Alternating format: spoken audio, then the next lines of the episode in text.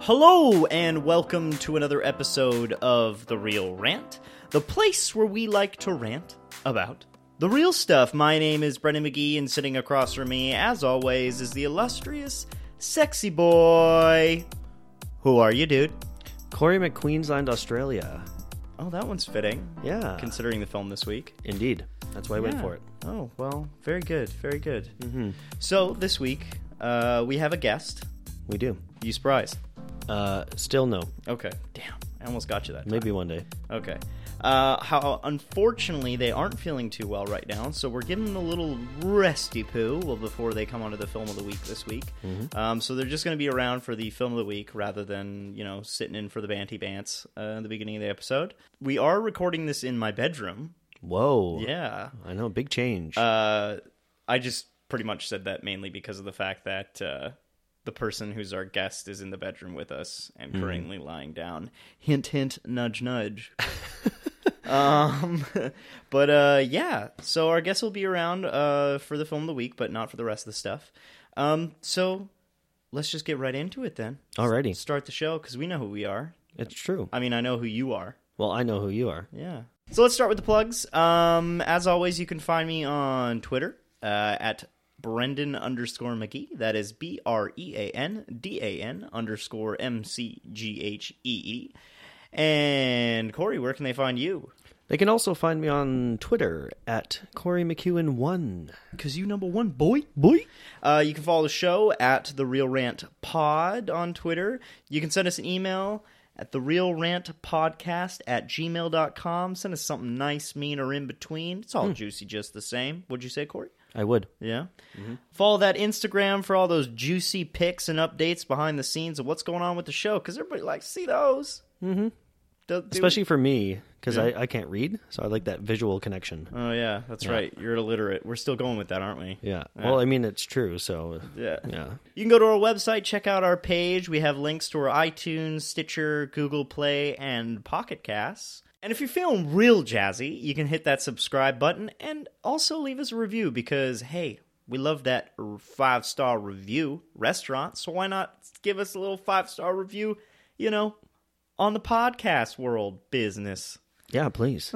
Even if you don't like us, give it that five star. Yeah. I think. I, I don't think anyone dislikes us, though. No, I would hope not Me too. because we would have probably gotten hate mail before. Probably. Uh, and we haven't gotten any hate mail. We've gotten a couple of offers to do interviews.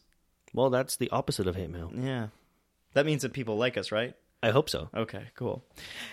The film next week, uh, we are doing City Lights. That is our first silent film with Charlie Chaplin. Oh, that's cool. Yeah. Dude, every time I watch that uh, speech that he gives for the great dictator. Oh, I I actually watched that a couple nights ago, and it it moves me. It, it's quite inspiring, actually. I actually start to like tear up a little bit every Yeah. time you hear it. That part in the movie, he actually breaks the fourth wall and talks directly to the audience. So it's actually quite moving. It so. is, yeah. Yeah, City Lights. So I'm pretty excited about that. Mm-hmm. I'm a huge Charlie Chaplin fan. Yep. Uh, one might say he's an idol of mine. Um, 1931 film. No talk. Ah. No talk. Classic. Just silence. That's all right. Are you okay with that? I think I'm okay, Yeah. and if not, I'll I'll learn to handle it. Oh, that's good. No, like I say, I like Charlie Chaplin. I'm excited for it. Okay, cool. And with that brings us to the next segment of the show called What You Watching Boy? That's the part of the show where we go around the room and ask everybody what's they watching on the boob tube. So Corey, why don't we throw it over to you because you're the only other person in the room right now aside from our guest who's laying in bed. That's right. um, so I have one of two options. I'm going to start off with my personal favorite out of the 2 which is Hostiles. Mm-hmm. Uh, the the Christian Bale film, really good movie. Yeah. quite emotionally draining. It was a very depressing film, um, but I mean, given given what, what it was about and kind of the time period, seems fitting. Um, just a brief little synopsis of it. There's this uh, gentleman in the army. I can't remember his rank. Yeah. I don't know if you can. I think he's like a captain. He's a captain. Yeah, played by Christian- Christian Bale. Yeah, yeah. and uh, he has to form a small group of soldiers uh, so they can lead a Native American man uh, back to his home. Yeah, he's like a chief. Yeah, that's right. And um, he's had some quarrels with the chief in his past. Uh, The so- captain. Yes, correct. and so he's not too excited about it. Um, but but the chief has been in jail for quite some time, and him and his family have been released, so they get to go back to where they're from. Yeah, by order of the president or whatever. Yeah, exactly. Because And, he's uh, like dying too. So That's right. yeah. And uh, yeah, so they go on this little journey to try and take the chief back to his home, and lots of terrible things ensue. Yeah, um, this film is a Scott Cooper production. Um, I really like him. He's made he makes a lot of films that are kind of like emotionally gripping. Mm-hmm. I definitely liked Crazy Heart a lot more than I from what I can remember out of all of his films that I've seen. Uh, his most recent films, at least. Uh, Crazy Heart was a Jeff Bridges film about a musician who is kind of like he's like a country music musician who's kind of like fallen on fallen on hard times and you know in and out of relationships with his you know his estranged family and things like that just not doing too well um, but it's just like a really good drama um, his other film that i had seen called out of the furnace that one's also with christian bale. Uh, it has casey affleck and woody harrelson. Um, that film is essentially about uh, underground boxing i think or some sort of like boxing matches or something like that. Uh, And this brother comes back from, or no, Christian Bale's character comes out of prison and he finds out that Casey Affleck is kind of like gotten in too deep with one of the loan sharks who is like Woody Harrelson or something like that. So he's going to That sounds, fight. that sounds a lot like the fighter.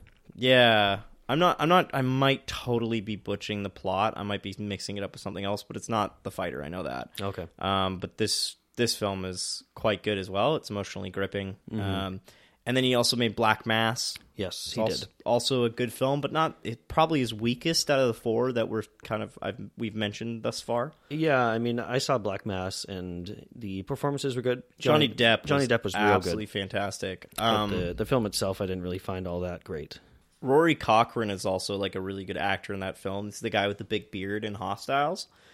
He's in Black Mass as well. Is that the guy who kind of runs off into the night in um, uh, Hostiles? Yeah, Okay, yeah. No spoilers. That's not really a spoiler. No, not really. Yeah, but uh, yeah, no that that actor is really good. He's in a couple. He's in the other Scott Cooper film, but I'm beginning to think that Scott Cooper is kind of a director who really focuses on his characterization, Mm-hmm. um, which makes me really happy because I th- I think he's in sort of this Hollywood limelight where he's getting enough attention now, where he's not going to be like overshadowed by sort of like Like producer influence. yeah, you know what I mean. Like I think they're just gonna let him do his thing if he ever gets money to do a to do a project. for sure. Which I there's something that I really appreciate um, in a filmmaker too, who they kind of just stand their ground. Um, it seems like a lot of directors that are kind of been given a lot more leeway these days. with A lot of the ones that have been kind of been doing it for so long, like hmm. like Martin Scorsese, is pretty much anytime he wants to make a movie, he's pretty much given the money. Or Quentin Tarantino pretty much can make whatever he wants, and people will go see it anyways because you know. So, but uh, Scott Cooper, I think, is one of those directors now that is actually he makes good, he makes solid films every time um, he makes one, and they're not like again like they're not all great, but they're all like they all touch you in a certain way, and I think characterization is one of those things, and I definitely think that like Black Mass, that's one of the reasons why I actually still like it. Um, Because if it wasn't for like Johnny Depp or uh, Cochrane, I think I think it would kind of be. I mean, there isn't really much to say about this movie other than No. say that you know I would say just go and see it because um. But yeah, as Corey said, it's quite emotionally draining. Yeah. There are some character arcs in this film that I do have some problems with, or I guess I would say character transformations. Either the lapse of time isn't essentially evoked properly through the camera, where like we can't really tell how long, how much time has passed uh, while they're transporting uh, this native chief. Which you know, there's like a transformation that I'm really totally not sold on, but at the end of the day, it's still overall a fantastic film, and um, I would say go and watch it if you can go see it. Oh, see for it. sure. Yeah. So the other film we watched was the film called The Shape of Water. This is a Guillermo del Toro's newest production. Um, and let me just say, I wasn't a huge fan. No, I would I would have to agree with you there. Despite popular opinion, uh, I I just very much disagree with this film being put at the level of status that it's being given right now. My opinion. Don't have to agree with me, but that I mean, I just I had a lot of problems with it.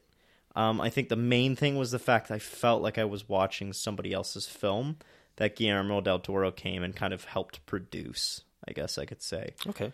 Um, Guillermo del Toro functions a lot in kind of like the mythic, gothic kind of somewhat reality where there is like uh, kind of like an everyday existence, and then someone places a mythical on it. You know what I mean? Like there's there's like an element that kind of makes a realistic world and everything about it have an element of un, un, unrealisticness.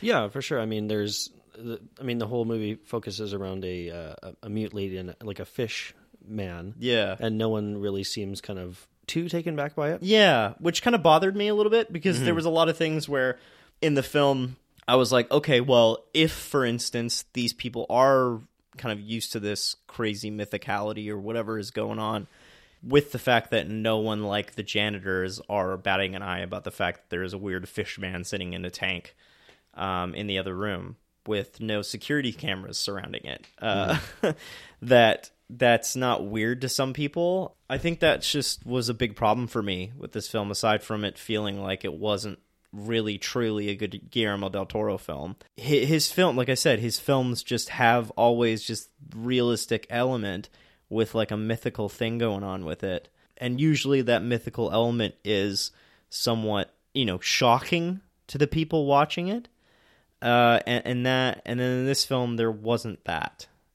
Everyone was kind of. It was almost like everyone was used to the fact that there was weird, crazy monsters kind of lying around. Mm-hmm. And and the only reason why I feel that way is the fact that there was no other essence of anything like this fish man out there in the film. But whereas there, for example, in Hellboy, everyone's kind of used to Hellboy running around because he's kind of I mean like they're not used to him running around but and they keep him hidden but at the end of the day it's like people there's rumors people wouldn't be like overly surprised if they saw him running around on the street or something like that but Sure. you know I, I don't know I just I just don't feel like it's a great film No, um, it um, it didn't it didn't grab me within the first kind of half hour. Mm-hmm. Um, I, I, wasn't really drawn into the movie. Mm-hmm. Um, and I, I don't know. I'm not I'm not quite sure why.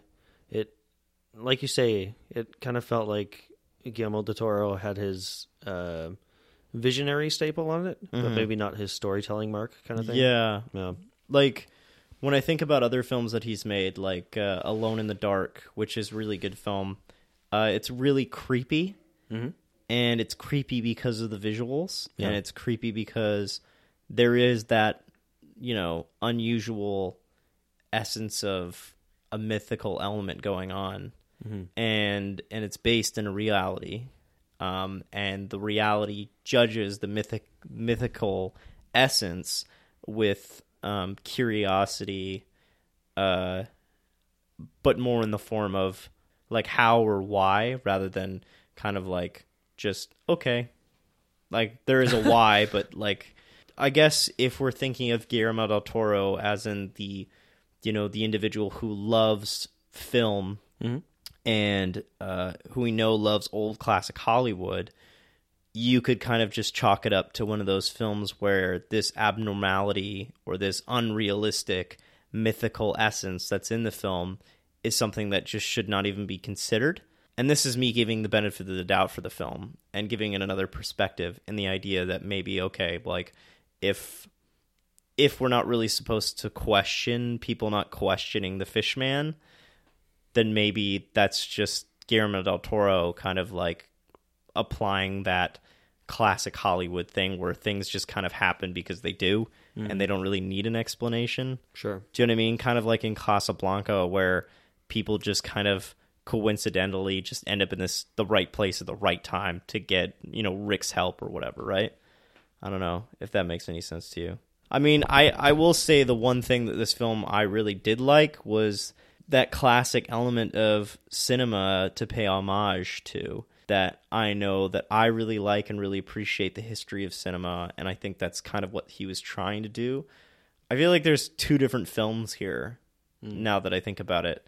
And I wonder if whether or not he was ever going to be able to make like do you know what I mean? Like I feel like there was an extra part of a film here that because he kept going back to the classic Hollywood and you know mm-hmm. doing tap dancing movement songs with the lead actress. And and then somehow there was this fish lady man thing relationship. Mm-hmm. And it was just I don't know. Yeah. Yeah, it was a strange film. yeah but I mean go watch it just for the level of curiosity that you have maybe with our discussion or just in general like it's an I feel like you should go watch it Yeah. at least and get your own interpretation out of it I guess Yeah, I mean, like obviously it's nominated for a lot of awards. Um, a lot of my friends and family have seen it and have liked it. So, yeah. It's not a bad movie. It's just not what I was expecting, I guess. yeah, for sure. And with that brings us to the film of the week. The film of the week. The film of the week. Give me the magic sword. Okay.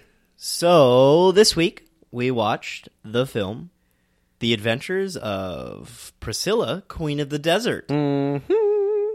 So, this is a great film, and with a great film, we needed to have a great guest. So, who are you, dude? It's me, Carmen, usually found in Carmen's corner, but tonight they have let me out of my corner, even in my gross cold sickness. Yeah, she's got a bit of a coldy cold. So if you hear a little bit of a sniffle or a bit of a heavy breathing, uh, just know that that's something that I am going to have to deal with later. And also, well, in two ways one in the editing room, uh, and also in real life. So, Yeah. It's a double whammy. yeah. So uh, let's start off the conversation with having the uh, reason behind why we picked this film this week. So this film actually was chosen by Corey and myself. Um, we have a bit of a history behind it. Uh, we mentioned a little bit of it last week, but we can go into detail maybe as to why we picked it. So Corey, why did we pick this film? Well, we picked this film because, like you said, we have a history with it. Uh, many, many moons ago, we went on a trip to London and Paris. We did. a theater trip, and uh, a little little ditty from the movie was sung in a bus, and it's been many years in the making of us trying to watch this film together because I've seen it with my family probably twenty times. Mm-hmm. I love this film, um, and yeah, so we we finally got together and watched it. And uh, Carmen, your parents have seen it before, and we watched it with them. Yes, my mom is a big fan of this film. She's seen it on the um, like the stage quite a few times as well. Um, she she loves it, loves the soundtrack. You know, loves a good bop along. Just a little bobble on. Little bop along. All right. Well, I kind of wanted to actually mention the fact that I was not expecting this film to be that great. I know the films that you watch, Corey, sometimes like you really like it. I'm not a huge fan of. Um, I can't think of any on the top of my head, but I know there's definitely been films that we've gone to see, and you've been like, "Oh, that was so great," or "This movie's so great," but you're kind of like, it's great in a different way, where you're just kind of like, it's great because you know this is ridiculous. Or There's something ridiculous about this. Um, and I felt like that was kind of the element for this film that you were just kind of like totally stoked on. You're like, Brandon, this movie's so great. And I'm like, ah, like we make jokes about it because we had that Sure. Kind of like history about the film um, from our trip. But no, this movie was actually really good. Yeah. Um, and I feel like it's weird that I haven't heard more about this film other than in our discussion because it's such a it's such a like obscure topic, Sure. but not like more to the degree that you don't see these sorts of films being talked about. And I'm not and I'm saying that that's just kind of a shitty thing Yeah, for sure. um, ma- more like because of societal issues and things like that. People being kind of very like everybody's got their opinions, and you know, su- people are super political about you know, I don't know, whatever. For some reason, people give a shit about what how people identify themselves in this world, um, and that's kind of ridiculous. But that's just my opinion. And I feel like films like this are the result of not getting noticed that much because of that, you know, divide that we have as, as like a society where people aren't okay with like people being gay or being trans or you know all the other identifiers of our Sure. world today. Um, but I feel like that's probably why I missed out on this film for so long, other than the fact that you'd mentioned it since we were kids. Um, and I just I love this movie. Kind of speaking to what you said there, I mean, the only reason I think I've seen this film is because of my parents. Yeah. Um, I mean, my mom is Australian. Yeah. It's, a- it's an Australian film, um, so she's seen it many times before. And both my mom and dad are, you know, really open to people's lifestyles and whatever they choose to do. Yeah, right? for sure. Um, and yeah, it's been a family favorite in my family for many years. I saw this as a little kid, and yeah, to this day, it's one of my favorite movies. Yeah. Carmen, why do you really like this movie? Because I guess, like, I don't know. Do you really like this movie? Because this is like your first time watching this movie, and while we're kind of like talking about it, I, I don't know. I just wanted to say that, and then you mm-hmm. ended up saying it, but I don't know why. Why do you like this movie? If you like this movie, No, I do really like this film. I think it's a really like upbeat, fun kind of film, and you kind of you get dragged into that like No pun intended. Yeah, you kind of you kind of get um you know you kind of get like sucked into their world a little bit, like on this bus, with all that like fabulous outfits. They obviously just I don't know where they managed to keep them all. Um, and it's actually like kind of similar to Corey. Like my mom loves this film, so she um kind of watches it a lot. And I remember when she's seen it on um the stage like three or four times with her friends, so she like loves it. So, and we have the soundtrack as well to the song. And remember, we go on like car trips or something. We'd always listen to the Priscilla Yeah, yeah. soundtrack because it is a cracking soundtrack. Oh, God, yeah. Real good. Yeah. disco tunes on there. Mm-hmm. Um, so and even my dad, who's not usually into like films that are particularly kind of happy or flamboyant or colorful, he really enjoys it as well. oh yeah, he was losing it when we were watching this. he, was, he was like loving it, like um, and like my mom spent like a year in Australia, and we have friends in Australia, and like we've all been like a couple of times, so we're kind of we quite like Australia as a family. Yeah. so I think that's another reason why, because it's like a, a bit like you know Muriel's wedding. It's a Australian classic. yeah, Sure. Yeah. And it's kind of interesting too that we picked this film um, as of now, but it's actually kind of relevant now that like gay marriage is actually legalized in Australia as of like this summer or the beginning of or the end of September, right, or something like that. I can't remember when. I think it was like quite recently. Yeah, it was like the end of September 2017. It just actually became legalized, um, which is kind of really awesome. Not kind of. It it It's- is it's really quite- awesome. Yeah, it's great. It's fantastic. Yeah. All right, and let's throw it over to Jesse with the synopsis. On a desert holiday, they'll pack the drag away. They'll bring the luncheon tea. They'll bring the ecstasy. Join Tick, Bernadette, and Anthony as they drag you through the Australian outback in the adventures of Priscilla, Queen of the Desert.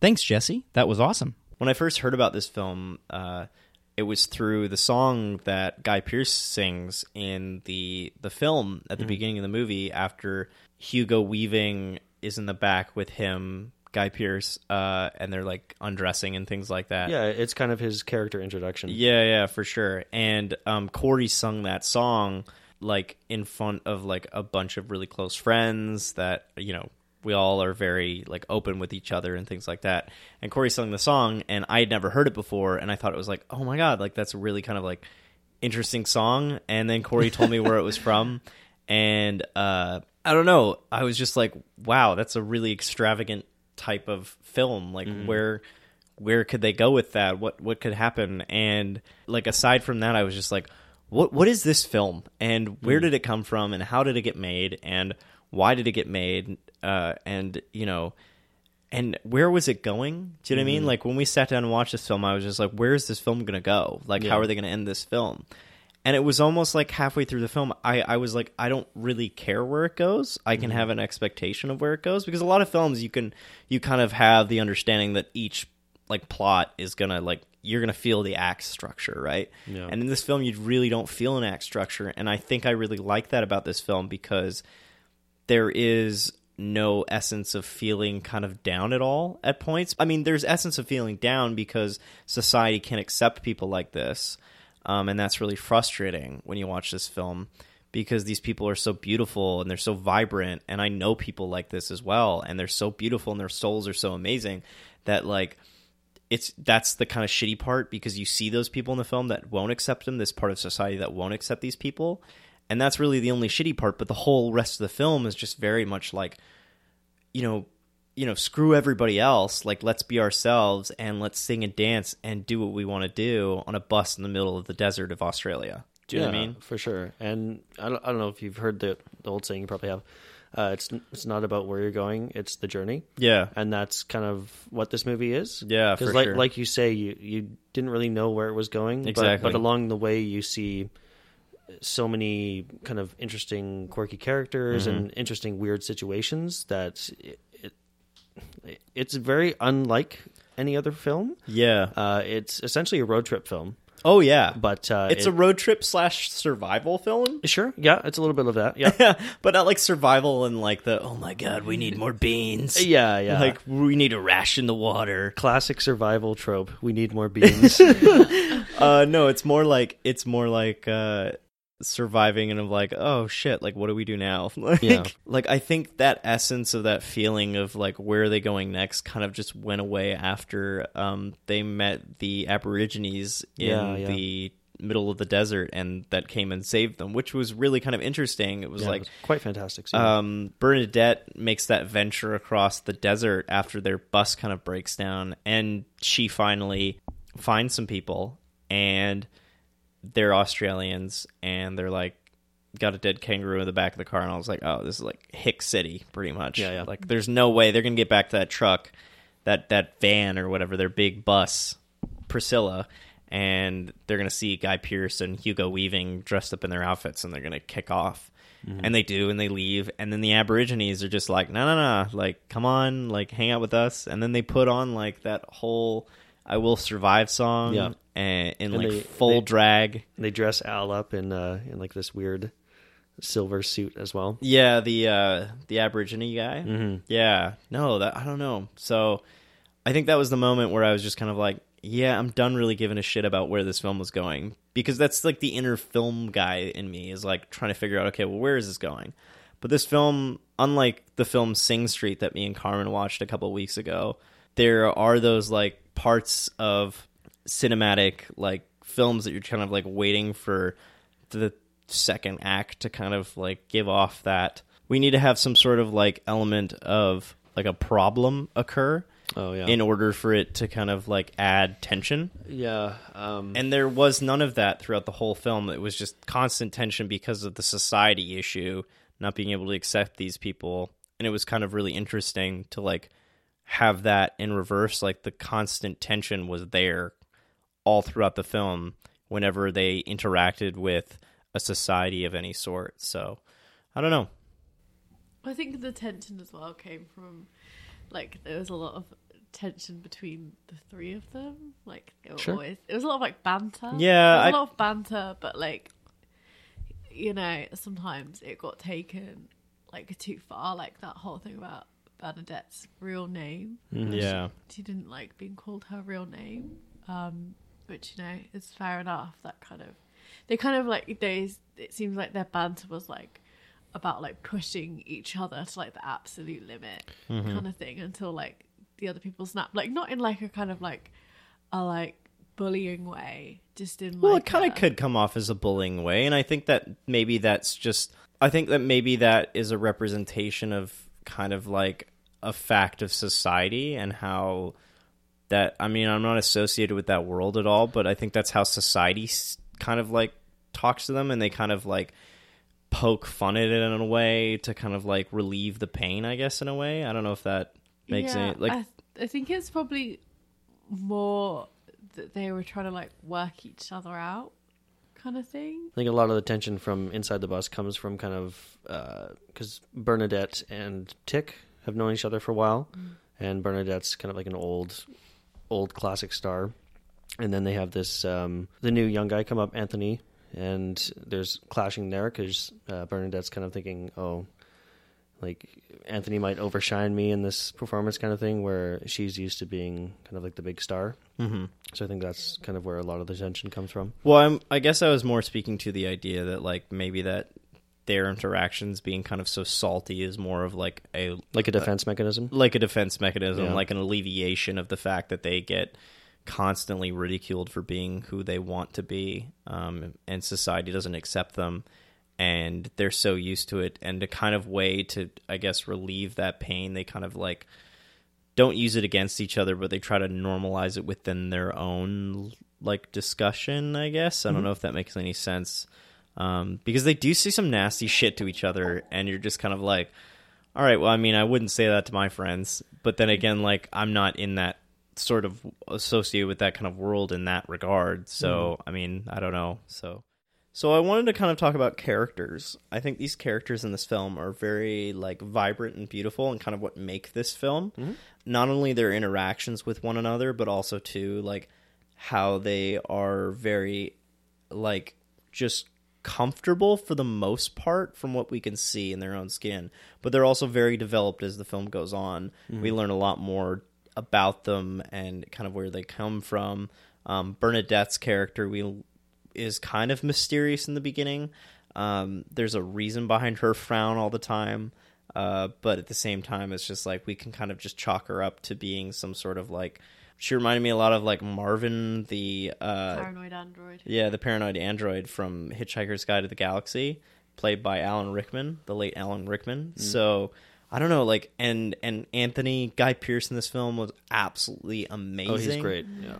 and and it just got me wondering as to like what's like were these passion projects by these guys like you know what i mean because like these Well, these, no. these these dudes are all very like manly men and you wouldn't really see them as to kind of be these sorts of like let's make a film about being drag queens you know what i mean in mm-hmm. the australian outback Yeah. I don't know. Like that's just I mean that's just my interpretation. I didn't I wouldn't ever consider these these people to be any sort of like openly totally cool with like putting on drag outfits and things like that kind of like shindig types of guys. But I mean it I don't know. They're actors. Yeah, I guess not. I think I think it was just a nice culmination of three really great actors who happened to work well together. Yeah. Because like I look, we looked up a bit of stuff before we did this. Yeah. And there was a lot of other actors considered for roles. Yeah, and those actors kind of made a little bit more sense to me.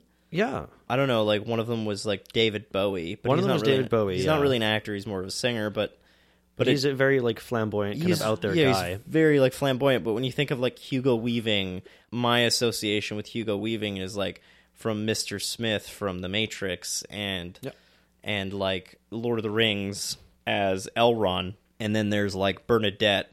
I don't know the actor's name. Terence Stamp, and he's kind of like a tradi- he's a traditionally kind of more proper actor. Like I feel like he was a stage actor before this. Yeah, and he plays. He occasionally plays like a mob boss Yeah. every now and then. And then mm-hmm. there's Guy Pearce, who's kind of like an action slash thriller kind of guy. Sure. Like you, I mean, at least the modern modern film these days, like mm-hmm. you don't really, I wouldn't really ever consider these guys to ever be like, yeah, let's put on drag. So I don't know. That's just maybe that's just more of now now how I see them rather than kind of like where they used to be in their career. Yeah, for sure. Um, but I think touching on kind of how the the characterization of these characters really make the film, I think it's kind of an interesting thing to point out that uh, this is set back in the 90s in Australia, which was not a very good time, as we know, for the LBGT community back then, especially in Australia.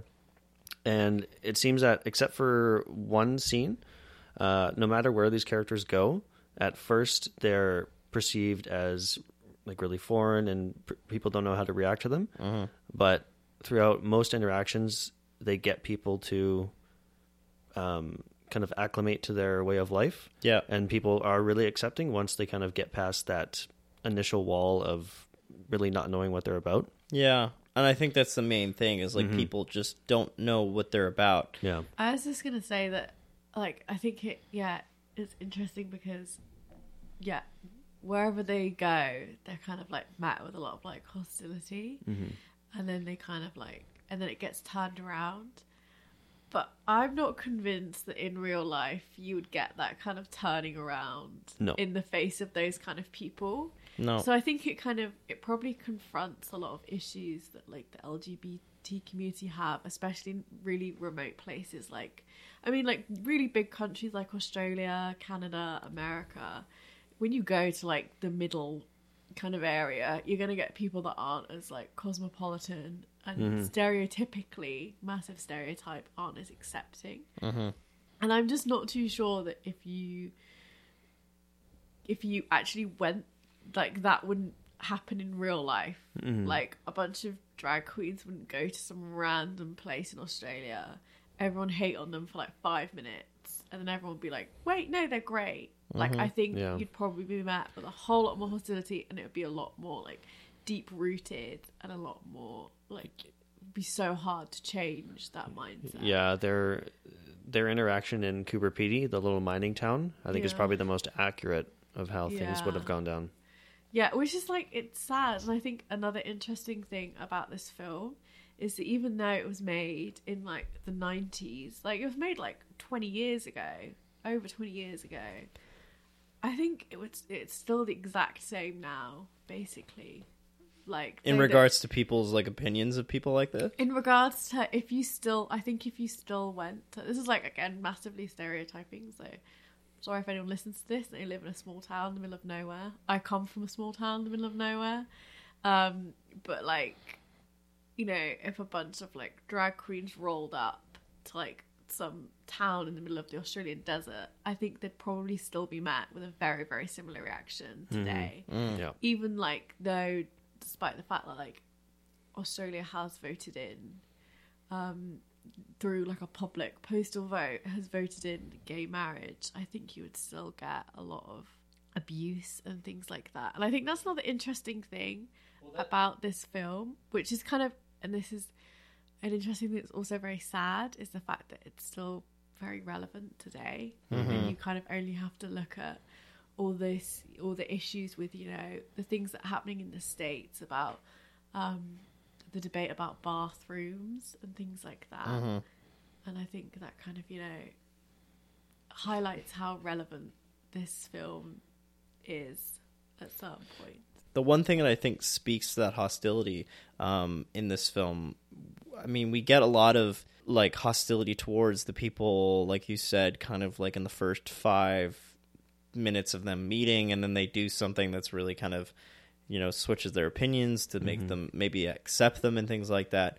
Um, but there is that one part of the film at the end where Anthony dresses up as a uh, as a f- female um, and goes out to try and go and hang out with a you know kind of like the butch men of the town at this bonfire or whatever. And uh, they think that he is actually a woman. And then they find out that he is actually a man um, dressed as a woman and then they become very violent and hostile and f- angry. And it's almost like the anger is almost like driven off of like some sort of like complete confusion of like and, and and in those sorts of moments like i i was in a situation recently where i had to really kind of like come to understand why why this certain person was angry um or I, I i and and i was like confused as to why like they were so mad that these people were just trying to be themselves or wanted to be who they wanted to be. And and the other person just didn't get it. And they weren't like angry about it but they were just kind of like really confused and a little bit hostile towards it. And it's almost like there's some sort of like internal judgmental system alarm going off in their own self that I almost think is is maybe the reasoning as to why they get so upset is because they feel like maybe there's an essence of themselves that they're not completely comfortable with. Yeah. and then when they see someone who is completely comfortable with themselves and being who they want to be mm-hmm. you know that they get maybe a little bit internally like angry with themselves to the point where they need to take it out on someone else. Yeah, well, I mean, there's like you say, there was that initial attraction when he was looking at Anthony, yeah. And then him kind of realizing that, oh, I I think this man was attractive, yeah then that's that's all his beliefs kind of being turned on their head a little bit. yeah yeah he doesn't really know how to react to it. I mean, this is a little bit kind of like off to some extent, but we had a conversation with a friend about drugs this week and kind of like why kind of people and a culture are kind of a little bit judgmental towards people who do drugs and things like that. You know, it could even be just specifically, I guess we could just say in regards to medicinal purposes, um, kind of using it to try to help them with pain or whatever. But there is that stigma against people, I guess, for example, let's say pot, that people smoke pot and and a lot of people smoke pot but a lot of people smoke it for like medicinal purposes. But you're still labeled with the level of like um, criticism by a general populace because of using the drug. I feel like a lot of that judgment comes from a, a level of like people who haven't done it and they see maybe like like an element of like maybe you know they just don't understand and therefore they kind of like immediately judge because they don't understand and and they don't understand that person's lifestyle and i don't know like it's that like you know it's that how um people that are bullied no people that are bullies have quite often been bullied themselves mm-hmm. kind of ties in with that and i think a lot of like a lot of like prejudice and you know homophobic views and like sexist views and racist views kind of come from internal conflict. Mhm. they kind of project out. It's weird. I feel like most of our world's problems are just internalized frustrations being projected outwards onto other people. Um a mis a misunderstanding of our own self is really resulting in you know people fighting for centuries on end i mean look at religion like Well, yeah, I mean, it's it's like people being told to think a certain way just because, and then when they're confronted with that, they don't really know how to justify their own beliefs, so Yeah. they just kind of lash out in anger or whatever. or when someone has like a certain level of beliefs and then they're confronted with a new ideal um, that they feel more kind of like you know that it, there's that jump like of whether or not like okay like i know that like i've been raised you know a certain way to believe a certain way but there's an essence of me that feels like i haven't lived completely yet. And then that essence of i haven't lived completely yet you always constantly deny because if you don't deny it then you'll feel like you don't belong anymore. And i feel like that essence is a feeling that we all get and that's also a reason why we kind of like judge people so much because the people that get to that point where they feel like they they get confronted with that essence of like you know um wait a second maybe i don't completely conform or believe in all these ideals that i've been living through my whole life. Let's jump ship onto something else that i feel like i believe in. That's a really hard thing to do and i feel like a lot of people don't do it because they just need to somehow feel an essence of belonging. But then if you don't do that, then at the end of the day, you're not staying true to yourself. I guess if that makes sense. Does it make sense at all? Like I just feel like people are always confronted, are always going to be confronted with this feeling of like, you know, do I belong? And and and I feel like we all just really do want to belong, um, but at the same time, we really want to just like accept ourselves for who we are, and it's really f- hard to find a middle ground, right? It's hard to find friends that really see you and and trust you for who you are. I mean, that's the reason why I met you, Corey. At the end of the day, it was because I had a group of friends that I didn't technically agree with hmm. when we were in high school. I mean, I didn't feel comfortable with the way they kind of spoke about people and things, and and and then I was like, you know what, I, I just can't do this anymore. Like, I I'm, I don't feel like myself. I don't want to talk this way. Hmm. And then I started like being more who I was and like starting to become more involved with theater because that was something I always loved when I was a kid is being very theatrical. Sure. I don't know. And I felt very oppressive in my like I felt like very self-oppressed. Like, you know, and that's I mean, I'm a white male. And so like, you know, um oppressed as you could be as a white middle class male Exactly. So it's just kind of like I don't know. I think that that's what's really great about this film is the fact that it shows a bunch of people who are really accepting of themselves, but really having a hard time trying to find a place that really accepts them Yeah. and and finding and and maybe that speaks to the whole film being a road trip film. Mm-hmm. Uh, metaphorically speaking, they're trying to just find a place where they belong. Do you know what I mean? Where in where in actual fact where they belong is where they started off, kind of thing. I mean, at the end of the film, Bernadette ends up staying in a place. She ends up she ends up finding a place to belong, Yeah. um, which is really kind of like really interesting. And then you know, Tick and uh, Anthony end up moving on uh, without her, Yeah. and it's just I don't know. It's really poetic. Yes. And it's almost like Anthony and Tick themselves, metaphorically speaking, are still trying to find that place where they feel like they belong. Um, yeah, because I, f- I don't know. I think that's just the most encouraging thing about this film is the fact that it's just about it's a road trip on trying to find yourself, Yeah.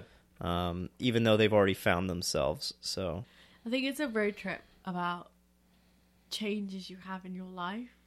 So, like Bernadette, her her husband just died, Her her boyfriend. her boyfriend just died, and so she's like trying to deal with that transition. And like she finally says, she says something like, "I just finally found someone that accepted me," and then they went and died. Yeah, and that's the thing. She didn't really. She wasn't really invested in it. Yeah, Yeah. but she still kind of feels like she's like back at square one, trying to find someone to accept her and love her for who she is. And then you have um, Tick as well, who's starting this journey of trying to become a father, Mhm. which is typically a very, very masculine thing. Mhm. And you know, he, he's a drag queen, yeah, so he's kind of trying to cope with these two contradictory ideas in his head. So he's kind of starting that journey into fatherhood and getting to know his son. And then Anthony's just kind of there for the ride. yeah. well, Anthony's the young version of the two of them, right? Yeah. It, think- it's yeah. generational, right? It's it's very much like Anthony's the youngest, Tick is the middle, and mm. Bernadette's you know the ending, right? So Yeah. Well, I think also Anthony is like he's quite cocky to start with, but then after his experiences, he kind of seems a little bit less. Well, it almost seems like his first experience with a severe, harsh world and judgmental world is the one that he has with the man who, The the Coober Pedy guy. yeah, the guy who like you know beats the shit out of him, mm-hmm. you know, um, for being who he is. Quickly, before we move on to another subject, uh, I really want to just commend the soundtrack for this film again. Absolutely fantastic soundtrack. One of the best soundtracks. yeah, it's a blinder. Yeah, It's a blinder, mate. yeah. No worries. Dingo, HO, baby. Nice. Oh, that's terrible. Sorry, guys. Nice. I love it. Um, I do want to mention the fact that the cinematography in this film is really great. Um, there's a lot of depth of field. There's a lot of like I, I don't know if you guys remember there was a scene where they're in the uh, hotel room and uh, Anthony's getting the crap beat out of him by Bernadette for calling him Ralph. Yeah. and uh, because Ralph is Bernadette's uh, uh, name Birth before name. birth name, yeah. And Hugo Weaving is kind of like in the foreground, and then they're in the background. It's just like a really cool, and there's there's a lot of that throughout the whole film. There's a lot of that. Yeah, there's there's shots of kind of like the bus will stop, and there's one uh, one of the characters is driving, and then the two will lean over the shoulder, and there's lots of stuff like that. Mm. Yeah, it's really really cool. I did want to mention the fact that this film holds some sort of essence to the Mad Max films as well. There's something about shooting in the Australian desert that really brings in, out like the color of a film. Yeah. And Mad Max Fury Road is a really high contrast film. Um, and it's quite beautiful, and this film as well. Uh, it, it's something about the Australian outback that really brings out other colors. Uh, mm, I mean, mainly because of the fact that it's a desert, Sure. right? Yeah. um, but it's just so like bright. I- I mean, they they're wearing a lot of bright clothes. I mean, their bus is pink. They're on top of the van in their whole full getup, doing shows in the, like, well, no one's paying attention. It's just, it's so great. And I felt like it, it, it is quite interesting how I felt when we were watching this film. It reminded me of Mad Max. Um, I don't know, but uh, the last thing I did want to mention was outfits in this film. I've never ever thought, hey, we should take a flip flop and turn it into an outfit and a purse. Yeah. But uh, they sure as hell did it. Oh, they did it, and they did it big. It was the weirdest looking thing I've ever seen in Mm-hmm. my life. I I at one I had to pause the film. I was like, what what what is that? Why? Yeah. Like I'm not I'm not like why is that? I'm like what is that? Hmm. Like someone took flip flops and made an, a dress out of it. Craziest thing. It's good times.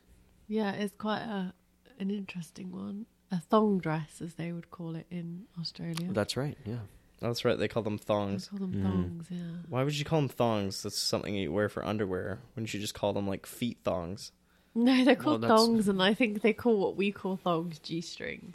Oh, yeah, it's just one of Then- those weird cultural things. Then then what do they call that note on the guitar? The G string. oh, I don't What's, know. what's the Australian word for that? That's that's what I want to know. Send us an email. yeah, Yeah, hit us Aus- up. Yeah, hit us up.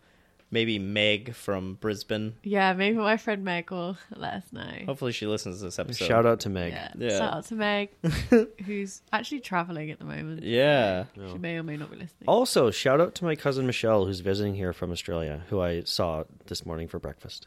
Oh, okay. Shout out. So Have fun. Shout in- out to all our Aussie mates. Yeah, good on, mate. Have fun in Peru. Because she's going to Peru. And I think with that ends our conversation with the adventures of Priscilla, Queen of the Desert. Um, just because we're doing shout outs, and I feel like I think you guys are all done and ready to pack it in for the I'm evening. ready. I'm ready to go back to retreat back to my sick bed. All right, I well, think. we'll we'll let you go. Um, Thank you. But uh, Before you go, though, we want to say thank you, thank you. and I love you. Oh, thanks. I'm a big fan of yours. I'm not going to say I love you because that would be That's weird. all right, Corey. That's You can all say right. you love her, but not in the same way. I love you, but not in the same way. I love you in a platonic way, like a friend. All right, you sickie, go out it, get out of here. all right. Bye. So, if you could give this film a rating, and if you could, what would you give it out of whatever you want to give it? uh, I'd give it uh, three female impersonators out of three female impersonators. I'd give it 500 flip flop dresses out of 500. That's wow. Yeah. That's a lot of flip flops. A lot of thongs, if you will. It's a lot of flip flops because you know you need pairs, and usually, if you have 500 flip flops, That's 250 people. it's a lot of lot of people, a lot of flip flops, or a lot of thongs. Hmm. And with that brings us to our next segment called Housekeeping. Housekeeping. Housekeeping. So, if you didn't notice, there was a male voice, an extra one, Oh, well, what? on top of that housekeeping. Whew. Uh, and we haven't introduced this person yet because uh, it's a bit of a bit of a surprise for the real ranters, the Rantaineers of the listeners of the earlobes of the podcast that you're listening to right now. That was a lot of words. I don't know what I was going with it. Uh, it's we're here now. Um, hey, so Mr. Mystery Man, why don't you announce yourself? Introducing. No, okay. It's Matt Herring. Good to be back. Hey, Matt. So uh, we brought you on the podcast for a very special reason, for a very special announcement, and uh, Actually, I don't know what it is. I just uh, was at school, and then a cloth bag was put over my head, and then I was there was a mic in front of me, and here we are. yeah. Okay, on the cue card it says not to mention that, so why don't you go ahead and not mention that? Okay, uh, yes, uh, fix that in post, please. Yes. I'll edit it out. So, what is the real reason you're here? Well, Corey just put up quotation marks. The cue card says not to mention that. Okay, sorry. uh, why don't you announce your Why don't you announce your surprise yourself? Because I think that's kind of I don't know. Does should somebody else announce it for him? or- No, I think he's got it mainly because I can't remember the title he gave himself. Well, can I just say for one, you're looking a little big. Uh, pregnant, maybe. what? I'm just making a joke. Well, no, Bren- Brennan's the first to say anything. I wasn't gonna. I wasn't gonna bring it up. but, Well- uh, he is the father, so Well, let me say you do not look it. We are having a half dog, half fish baby. Anyway, Matt Herring. So, Matt, why don't you tell us your big reveal aside from you actually being pregnant, uh, which you're actually not? That was a joke. Uh, or a bit, some might say. So, Matt, why don't you tell us? Tell, what's the surprise? Tell us the surprise. Quick, tell us the surprise. I've been officially invited on to be a full time ranter. Oh, hey, hey, it's jazz, exciting. jazzy, jazzy, jazzy, jazz hands. And you boys made the mistake of allowing me to give myself my own title. Mm, yes, we did. Well, we said, hey, I don't want to do it, so you do it yourself. And I thought the longer the better. Corey thought the shorter the better. And we just Uh, so I met them in the middle and went with Brennan. Uh, I, was, yeah, I wanted your title just to be Guy. well, that is short. So, Guy Yeah. Pearce. Ah, whoa, hey.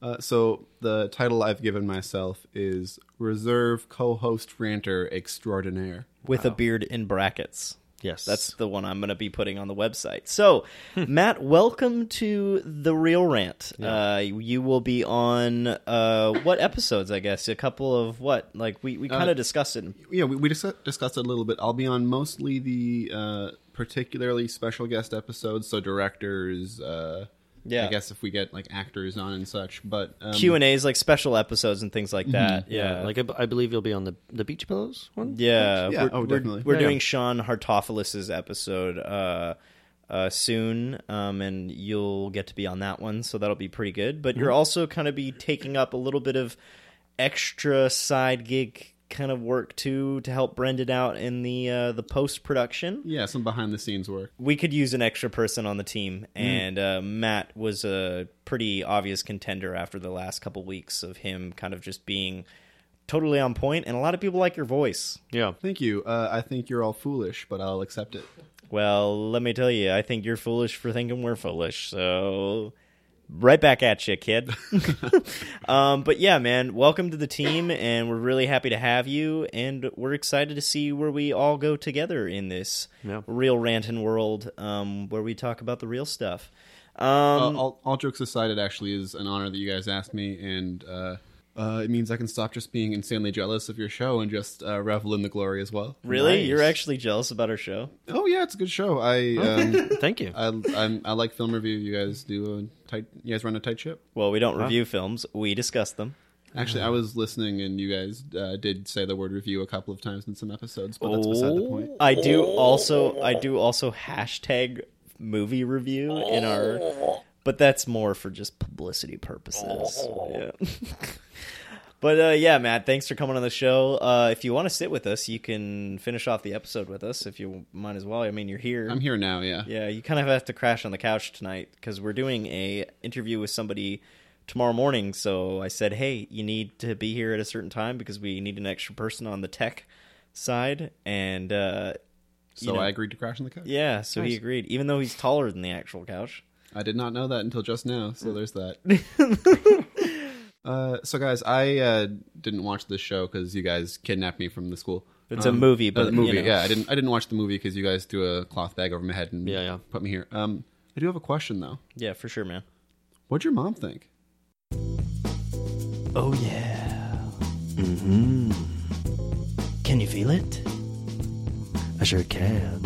What does your mom think? What does she think? I really want to know. So give us the down low. And we'll Put it on the show. Oh, yeah. Sweet mama. What does your mom think? Let's find out. So, this is our first kind of episode back with What Does Your Mom Think? Uh, we have a very special guest today for our kind of like, you know, updated version of the uh, the segment. Um, how do you feel about that, Corey? I feel real cool. Really cool? Me personally. I mean, it's quite warm in here right now, but Yeah. yeah. No, it's good. It's exciting. I'm I'm looking forward to it. Yeah. Ready to ready to hear what the the person has to say? Uh, my ears are full on. Yeah. So, special guest, do you want to speak up for us? Tell us who you are and uh, what's going on. My name's Lisa, and I'm Carmen's mum from Carmen's Corner. Oh, Hey! there we go. There we go. So, Lisa, why are you here today? What's what's going on with that? Because I'm going to talk about Priscilla, Queen of the Desert. Oh, Very nice. very good film. So, mm. Lisa, what is it about this film that kind of really captured you the first time? Or I guess I should start with why why did you watch this film for the first time? Was there any reason or were you just kind of like, you know, what was the whole give us the story. What's the lowdown on the on why you watched it, I guess, or Um, I think I knew nothing about it before I went to see it, and we were in Madrid, and uh, and there's some really great cinemas in Madrid, and uh, and it was a sort of social thing to do to go to cinema. I used to go to cinema and then go out afterwards. And so one afternoon we were just looking, what film should we go and see this afternoon? And we thought, oh, Priscilla, Queen of the Desert, Australia, always quite interested in Australia. So, uh, so yeah, so we went to see it, knowing nothing about it. And after watching it, were you well? Like while you were watching, I mean, this is my first time watching it, and while I was watching it, I couldn't figure out where the hell the movie was going to go, or you know, kind of what, you know, what was going to happen near the end. Um, but what did you, uh, what were you expecting with the film while you were kind of like sitting there in your your movie theater seat? I wasn't really expecting anything, but I just found myself just smiling all the way through it. Um, and then I remember we saw it, and I just like it just came out and just like you were just so energized by it, and it was like oh brilliant. And the first thing we did was just go straight out and buy the soundtrack. Oh and just Yeah, like yeah. For sure, for sure. Well, because it has like ABBA, right? ABBA. Mm. I don't know any. Like, I just know ABBA. I'm not gonna Yeah. pretend like I know all of the other people that are singing in the movie. it's a bunch of other songs, but it, it's probably one of the better soundtracks out there. yeah. Oh, Mm. yeah. Yeah. And then just listen to the soundtrack. And every time you listen to the soundtrack, I don't know, you just kind of got this warm Australian heat feeling, desert. Um, yeah, it's just a very warm, happy movie. Yeah. Mm-hmm. And you had mentioned kind of off podcast that you had seen a kind of like Broadway production of this before or after this. Uh, not Broadway, Oh, okay, not Broadway. My bad. no, Bristol. Bristol. Mm. So Bristol Broadway. Bristol Broadway. Yeah, no, I've seen it. On, actually, I've seen it. I saw it in London and I saw it in uh, in Bristol, and uh, and then the one in London we were up in the gods, and so I couldn't really see too much of it. But the one in Bristol we were sort of two seats back, and it was Jason Donovan in it, and uh, Do they do they keep the Australian accents in the production of the play? yeah, yeah, and and and you know the main thing is the music. Oh yeah, it's really course. a musical. So No, yeah, so it's a musical. Do they have like additional songs in there, or is it pretty much No. like the just soundtrack? no, it's very very much like the film. Okay. Yeah, no. Yeah. So, Lisa, aside from the soundtrack, was there anything that particularly, you know, striked you with like the story or narrative or plot or anything that you were totally, you know, I really like this about this movie. Yeah, I really like that on one on one level it was just all fun and it was out in the desert and it was a great soundtrack and great costumes. But then on another level it was it was you know great characters and each character the three sort of main characters that were in the bus they all had their own sort of issues and their own um, underlying stories and uh, and I like that about it and it kind of went in deeper about each of those. Well, that was really great, Lisa. It was great to have you on our show, uh, and we've kind of been talking about it for a little bit, and uh, it's great to finally have you on. So, thank you so much. Well, anytime. Yeah, of course, anytime. Indeed. Uh, yeah. Well, thank you, and uh, yeah, back to the show. Bye. So we just want to go ahead and say thanks, Lisa, for being on the show this week for our first new episode with What Does Your Mom Think? A little bit more jazzed up, a little bit. Yeah. Uh, we said a couple episodes back that we're gonna bring back What Does Your Mom Think every now and then, but most often it's uh, yeah, it's just gonna be whenever we get the chance to do it. is Yeah, the nice best way to put it. Nice little special thing every now and then. Yeah, yeah, yeah. So we hope you like the new theme song, new edit, and uh, hope you enjoyed it. And I think that brings us to the end of the episode. Yeah, How do you think we did there, Corey? real jazzy. With an EE? Of course. Of course, always. Is, is there any other way? no, Matt, is there any other way? No, I, I'm an English major. I know the only way to spell jazzy is with two e's. Nice. Okay. Okay. I get the joke there. I'm quite tired, but I understood that joke. No, wonderful. Yeah, that was a good bit. So, Matt, uh, aside from all that jazzy business you were just saying, uh, is there anything, one word you want to say before we close out? No. Corey? Bazanga. And scene.